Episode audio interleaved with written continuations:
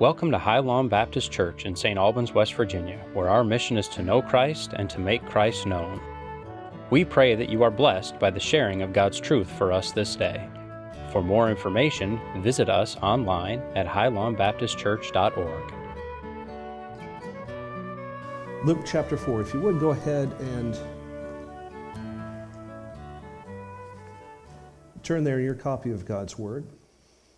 And this sermon is going to be a little, um, little unique. In your bulletins and in your notes, you have my regular three points. But instead of going through them in a blow by blow type of way, I'm going to ask for you to pencil down what you see and what you notice. Because in this time, we're going to examine the Scripture and let the Scripture be the outline of this message. The title of this message is An Unlikely Messiah. And the reason that it's titled that way is because Jesus was. In his day, in his day, he was not accepted by the people that he came to save. And in this one instance, he is not only going to his own people of Israel, he's going to his hometown in Nazareth. Now, just to, to set the story up for you, he had just been involved in, in a considerable ministry in the big city of the area, the city of Capernaum. It was a new city. It was a Roman style city. It was a city that more than likely his father had helped to construct. So it was a city that, that he knew well. This was also the base of operations for, uh, for Peter's fishing enterprise and for the family business that John, that Andrew came from. This was the place where, as Jesus was walking along the shore of the Galilee, that he would call most of his disciples. So Jesus has performed miracles here. Jesus has taught here. Jesus has started his ministry here, and now we see that he's going home. These three things I want you to notice. Um, if you'll go ahead. When we take a look as Jesus enters into the synagogue, what were the wants of the people that he was sitting in front of? What are our wants today? What is the worldly view of what a Messiah should be? Now, there's the Jesus who's the actual Jesus of the Bible, the Jesus of history, the Jesus who's the messianic figure, the teacher, the sacrifice, the Son of God. But there's this misconception, this miscreated image that the world carves for us as to what we think that he should be. We know him as all wise and all loving, but does that also mean all accepting?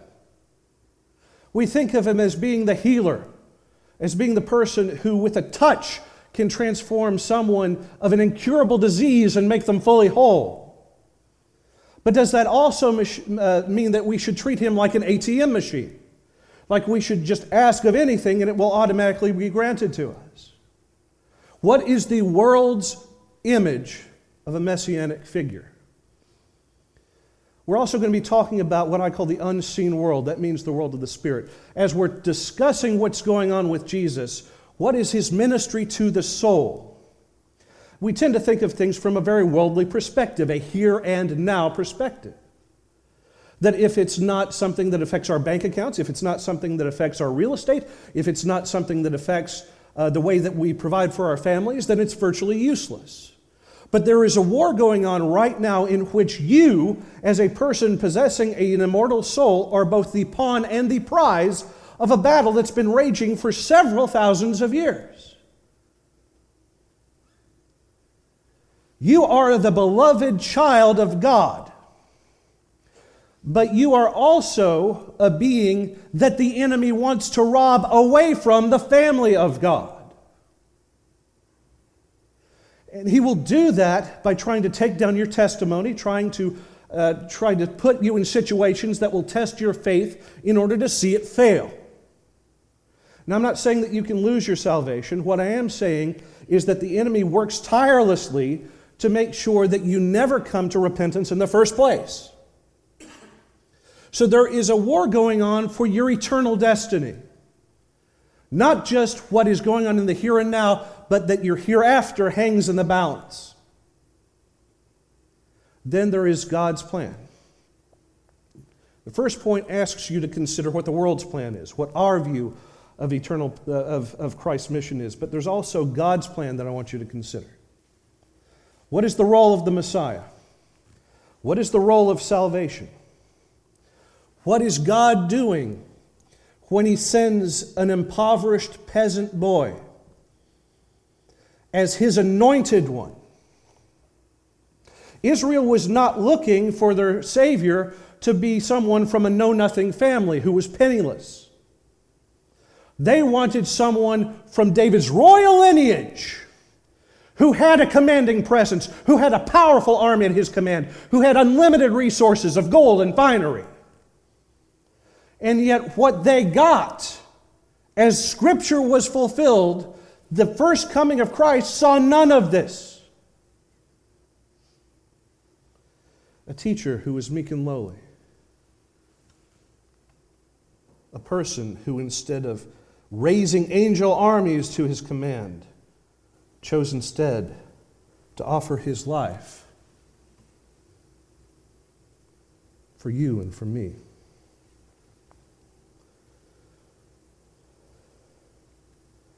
Luke 4.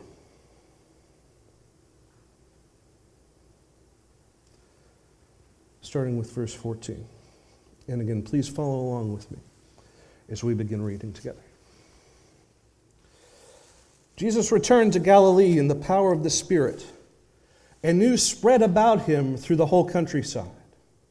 He was teaching in their synagogues, and everyone praised him.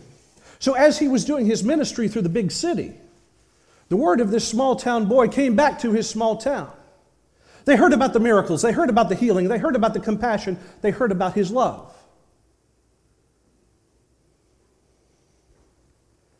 And they also claimed him as a rabbi. Now, what that means in this cultural context, if you were a good Jew in the first century, you would meet in a synagogue that would probably be a, something along the lines of a, a seven sided building that had an open area, probably either a dirt or a stone floor, with a single bench. That bench was the bench of the rabbi. And as they had this awe and respect for Torah, for the Word of God, we would, we would stand up to honor the reading of God's Word. And the attendants of the synagogue would carry through, in almost a parade like fashion, the scroll before the teacher's bench. And then they would unroll the scroll. And the teacher, using a staff so that it would not be touched by human hands, would read the scroll aloud.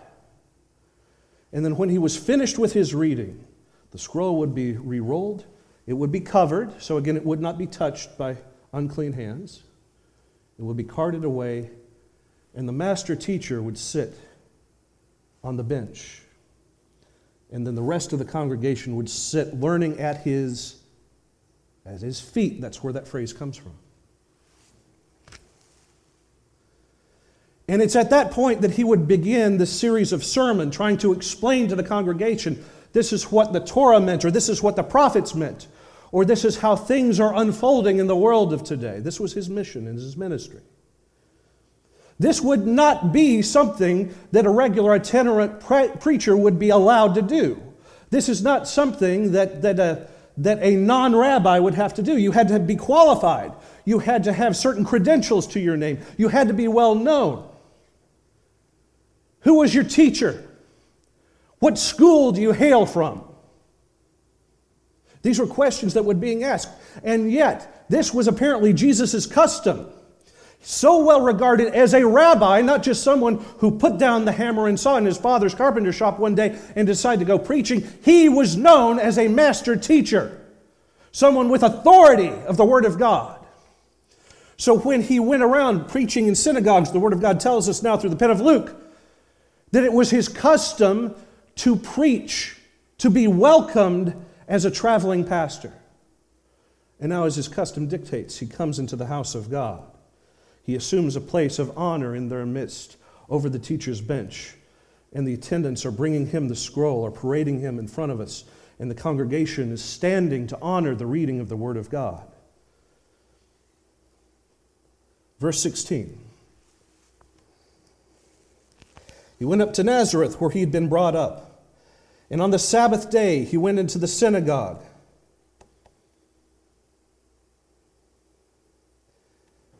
As was his custom, he stood up to read. And the scroll of the prophet Isaiah was handed to him. Unrolling it, he found the place where it is written, The Spirit of the Lord is upon me, because he has anointed me to proclaim good news to the poor. He has sent me to proclaim the freedom for the prisoners and recovery of sight for the blind. He has set the captive or the oppressed free to proclaim the year of the Lord's favor. Now he pauses right there. I know in this particular version of the Word of God, there's a period. But this is not the end of this messianic mission statement. What the prophet is writing down right now is an identifying mark when you see this person fulfilling all of these things, you will know that this is the King of Kings and the Lord of Lords. You will know that this is the promised one to Israel. You will know that this is the prophet in the likeness of Moses that was promised from centuries past. You will know that this is the coming King who will redeem your kingdom.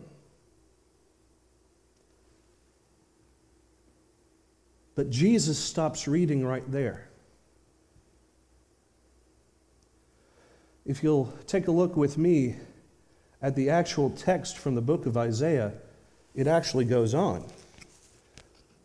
Isaiah writes, The Spirit of the Lord is on me because the Lord has anointed me to bring good news to the poor. That's what he read. He has sent me to heal the brokenhearted. That's what he read. To proclaim liberty to the captives and freedom to the prisoners. He's read that. To proclaim the year of the Lord's favor. Okay, he's read all that. But then we see there's the comma followed by the words, and the day of our God's what? Vengeance. This is what Israel wanted. This is what Israel had been promised. This was the image that they had crafted in their minds of the person that God was sending to them. This was not, this would not be a gentle teacher, someone who was meek and mild. This would be the commander of armies. This would be the person who would rain down vengeance upon Rome, upon Syria, upon all of Israel's oppressors. This is the person who would take this tiny little, less than the size of New Jersey area of land in the Levant and turn it into a great nation, a thriving empire. This is what Israel craved in their popular conception of who her Messiah would be. But Jesus, instead of going on in the scroll of this prophet, he stops. As if to say, This is God's plan. This will come to pass, but for right now, my ministry is different. For right now, the day of vengeance of our God, it's not yet time for.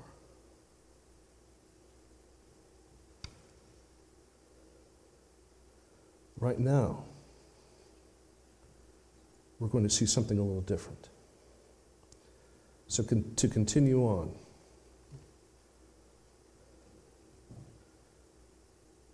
verse 20 says that our Savior then rolled up the scroll and gave it back to the attendant and sat down. The eyes of everyone in the synagogue were fixed on him. Now remember, the scroll would have been taken up, it would have been covered, it would have been put back in a really ornate box they called the ark. And as Jesus sits down on the teacher's bench, that's their signal to sit down and to hear the lesson of his feet. And here he gives possibly the shortest of his sermons. Today, as you listen, the scripture has what? The scripture has been fulfilled. Where's the rest of it? Where is God's vengeance? Where is God's anger? Where is God's army? Where is the restoration of the kingdom? That's one thought. That's who they wanted to be their Messiah. That was the image they were going for. But there was also the other part of that image. This is Joseph's son. This is the carpenter's boy. Is not his mother and his brothers and sisters here with us?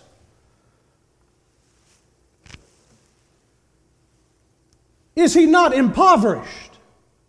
Is he not a lowly peasant? He has the wrong last name. He has the wrong bank account. He has the wrong sense of politics. He has no power. He has no influence. He's done a few magic tricks. Let's see the magic tricks. This was what was going on in their mind. You can't be the Messiah. You don't qualify. You're not the general. You're not rich. You're not powerful. You have the wrong family name, the wrong background. Verse 22 they were all speaking well of him and were amazed by the gracious words that came from him. Yet they said, Isn't this Joseph's son? The doubt was starting to creep in.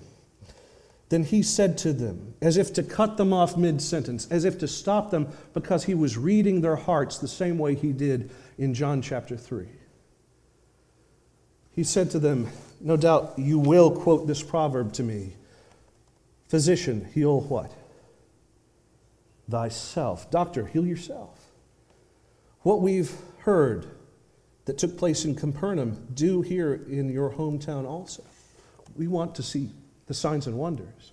We want to see the magic. We don't want to hear the word of God. We don't want to, to be convicted. We want you to give for us, to do for us, to be there for us. We want the ATM machine in the sky. We want the sights, the wonder. We want the song and the dance. We want the organ monkey. We want the show, not the substance. One of the ways that you can tell whether or whether or not a revival service actually works as a revival service is when they get out of the service, when they are approaching the car, when they've got the hand on their handle and about ready to leave, ask them if they remember what was said in the sermon. Not how good the music was, not how much of a, of a lift that they were feeling at the time. When the Word of God was opened, do you remember what it said? Were you convicted by it? Were you transformed by it? Did you make a decision through it? Or were you just there for the sights, the sounds, the entertainment? Jesus said that the Word of God is like a two edged sword, able to cleave the motives of any human heart. And here we're getting an idea of the motive. We don't want the convicting presence of God, we want the show. And if we don't get the show, we will visit, we will visit harm upon you we will visit violence upon you. Physician, heal yourself, translation. If you don't do the signs and wonders for us, then we will put a situation in place where you'll have to do it for you. It's a threat that Jesus is uncovering in their hearts. And this is his home church. This is the place where he grew up. No doubt these were people who went to his dad's shop to get something repaired or built.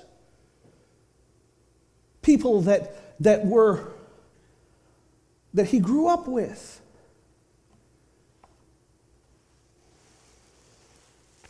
He continued in verse 24 Truly I tell you that no prophet is accepted in his hometown. But I say to you, there were certainly many widows in Israel in Elijah's days when the sky was shut up for three years and six months while a great famine came over the land, yet Elijah did not send any to them except a widow at Zarephath in Sidon. Now, we often take a look at this as we're reading in this story, and we skip over it because we have no idea what it means. Because we typically look past the Old Testament. In Elijah's day, God was punishing the people of Israel because they had turned away from worshiping him. They brought idols into the very house of God. They started praying to him and to the Canaanite gods at the same time. God is a jealous God, the word tells us.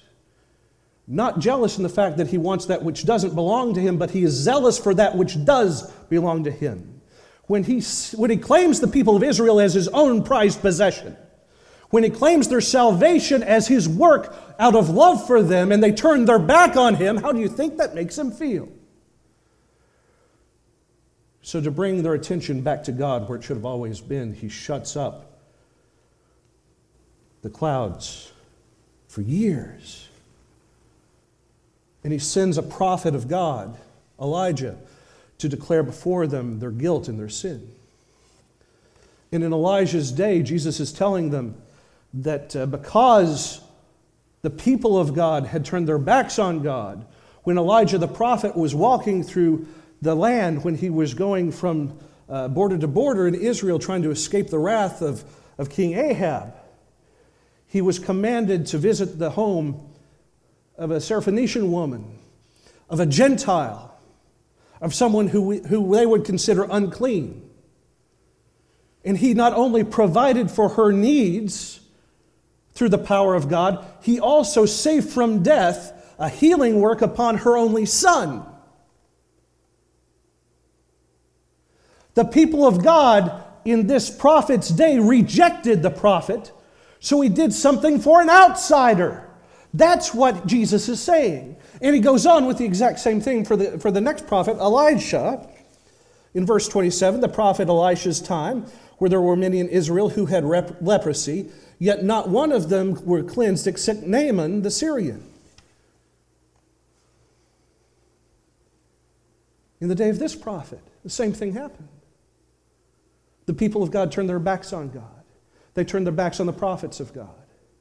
So this prophet was commanded to do a healing work, and he did it. He showed mercy to another Gentile, to a soldier, to an oppressor to the enemy of the people of God. He showed the kindness of God to someone who was the enemy of the nation of Israel. So, what Jesus is telling his own hometown church is that I know in your hearts you have turned your back on me and you have turned your back on God. So, God is withholding from you his signs and his wonders because you are withholding your love for him. You are withholding your love for him. Verse 28 And when they heard this, everyone in the synagogue was angered. They knew this story, they knew what he was saying. They picked no bones about it.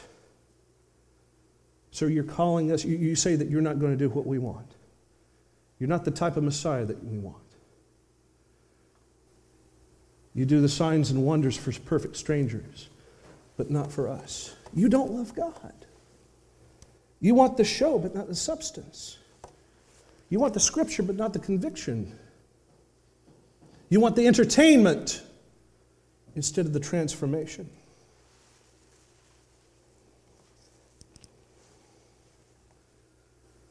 When they'd heard these things, they were enraged. They got up and drove him out of town and brought him to the edge of the hill on which their town was built, intending to what? Hurl him over the, the cliff.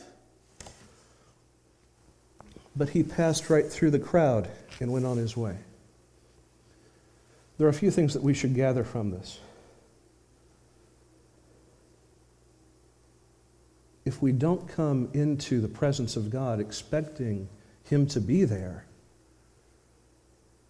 if we don't come into the presence of God expecting to be and willing to be transformed, if we don't come into the presence of God expecting God to reveal Himself as He is, not as we want Him to be, then we will not receive the blessing that He has reserved for us. The reason that in their eyes Jesus was the wrong Messiah is because they wanted one aspect and one aspect only of the Messiah's mission restore the kingdom of Israel. They wanted worldly power, they wanted worldly influence, they wanted worldly prestige. They wanted that last bit after the comma vengeance of the Lord. Because they thought that they were in the right. They thought that vengeance of the Lord meant the vengeance of Israel.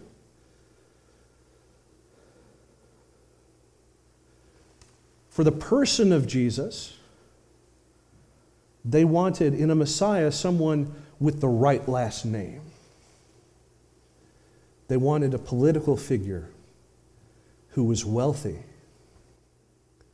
They wanted somebody from, yes, from David's king, kingly line, but someone who had been preserved, not the carpenter's son, but they wanted the guy at the city gate. They wanted the guy who had all the wealth. They wanted the person with the flowing robes. They wanted the person with their own private army. They wanted the person who was a prince who would reclaim a literal earthly crown for the kingdom at this time. And they wanted to be in on that. But he, he's grown up with us. He can't be the Messiah. He doesn't have that kind of name. He doesn't have that kind of wealth. He doesn't have that kind of prestige. He doesn't have that flash. We've heard that he went to the big city and that he did a few amazing things that we can find entertaining. We'd like to see him do it here. But Jesus says, because you have not prepared your hearts to be transformed, because you have withheld your love for God and placed conditions on your love for God, God will now withhold his signs and wonders from you, his blessings from you. Can you imagine? Can you imagine? And they get so enraged when he confronts them with their own sin that they try to kill him. Someone who was a someone who was one of their own. Someone who had sat on the floor with them who had played as a child with their children. Someone who the community mothers and grandmothers would have helped to raise. They tried to kill him because they were so enraged by what he said. A people who do not go before God with a willingness to be changed into his image, who are wanting him to serve them instead of them to serve Him are a people that will not be blessed. Jesus was an unlikely Messiah in their eyes because they wanted a Messiah to come in their image. God had instead chosen to send someone of meek and lowly estate to love them to teach them, to correct them, to bring them the proper image of God, to transform their lives, to get them to see Him as He really is. It's only after that He's accomplished this that we will see that last bit after the comma fulfilled. What a strange way to save the world. I want you to leave you with this thought. Next Sunday, unless I'm led otherwise, we're going to be talking about the temptations of Christ. And I want you to consider when the enemy brought the Savior to this mountain to see all the nations of the world in one sight.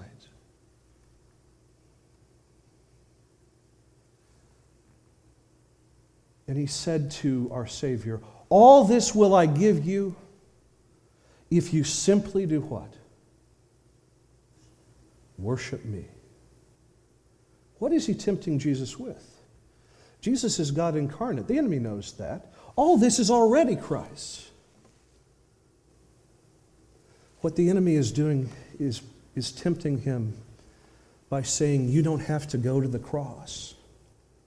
I'll go ahead and give you all of this if you don't go to the cross, if you acknowledge me instead of your Father. I will spare you your death. Think about that for a second. Jesus was offered the ability to go ahead and claim his kingdom without having to have the centurion put nails through his hands and through his feet, to have him not be strung up on a piece of wood in embarrassment before the people of Israel, to not have his face ripped apart as they pulled his beard, to not have the crown of thorns beaten upon his head, to not be, as the, as the prophet proclaims, not be unrecognizable as a man. So severe was he beaten. The enemy was saying, All you have to do is worship me, and you never have to go to the cross. I'll go ahead and give this to you. And I want you to notice that out of his love for you, Jesus could have been the Messiah that they wanted. He could have given in. Well, he wasn't going to give in. Don't mistake me in that. But think about this for a second. He could have gone ahead and claimed the world. He could have gone ahead and claimed the earthly crown. He could have gone ahead and, and forsaken the sacrifice that would free our souls from eternal condemnation. The same sacrifice that made us children of the living God. He could have not had to have made that sacrifice. But out of his love, that was the temptation of Christ. Not necessarily the title deed to the kingdoms, because it was already his. The enemy was trying to get him to skip the step where he came to make us his children. Jesus looked at that temptation and he said no. Out of his love for you, for me, for everyone who claims him as Savior and Lord, he chose the nails, he chose the crown of thorns, he chose the cross and the mocking and the jeering and the humiliation. He chose all of that out of his love for us. What the synagogue in Nazareth can teach us is that when we come here, when we approach his throne of grace, we need to do so with a willing heart to be changed, with an open mind to see him as he is, not as we want him to be, and with an open voice, open hands to do his work, to proclaim his message, and to sing his praises and praise and thanksgiving for everything that he's done for us. Thank God for the first coming, and praise God that he's coming again. And all God's people said. And Heavenly Father, as we come to you today, as we close the service of the word and enter into the time of invitation, Lord, for those times that we have not accepted you as you truly are, for those times that we've tried to recast you in our image, for those times that we have not come to your throne with praise and thanksgiving in expectation and anticipation of your blessing. Please forgive us. Please change our hearts to receive you just as you are. Convict us for those times that we have not, to propel us into your service. For any that have yet to come to know you in a free pardon of sin. For any that are holding on to things that are better left out of our way. For those that need that special transforming touch. For those that just need a special touch of your hand. For those that have prayer concerns. Lord, whatever the case may be, whatever is burdening the hearts of our people here. Call them forward as we enter into this time of invitation. As the musicians sing, trouble their hearts, that they may find their peace and rest in you. Be here with us. Let us know, sense, and feel your presence now. In the matchless name of Christ, we pray. Amen. Thank you for listening to the latest podcast from High Lawn Baptist Church. If you'd like to learn more about High Lawn Baptist Church or donate to our ongoing ministry, you can do so online at highlawnbaptistchurch.org. We believe that when you love God, you share His Word, and when you love others, you spread the gospel. We hope you enjoyed today's message and pray that you'll join us again next time. Once again, thank you for listening.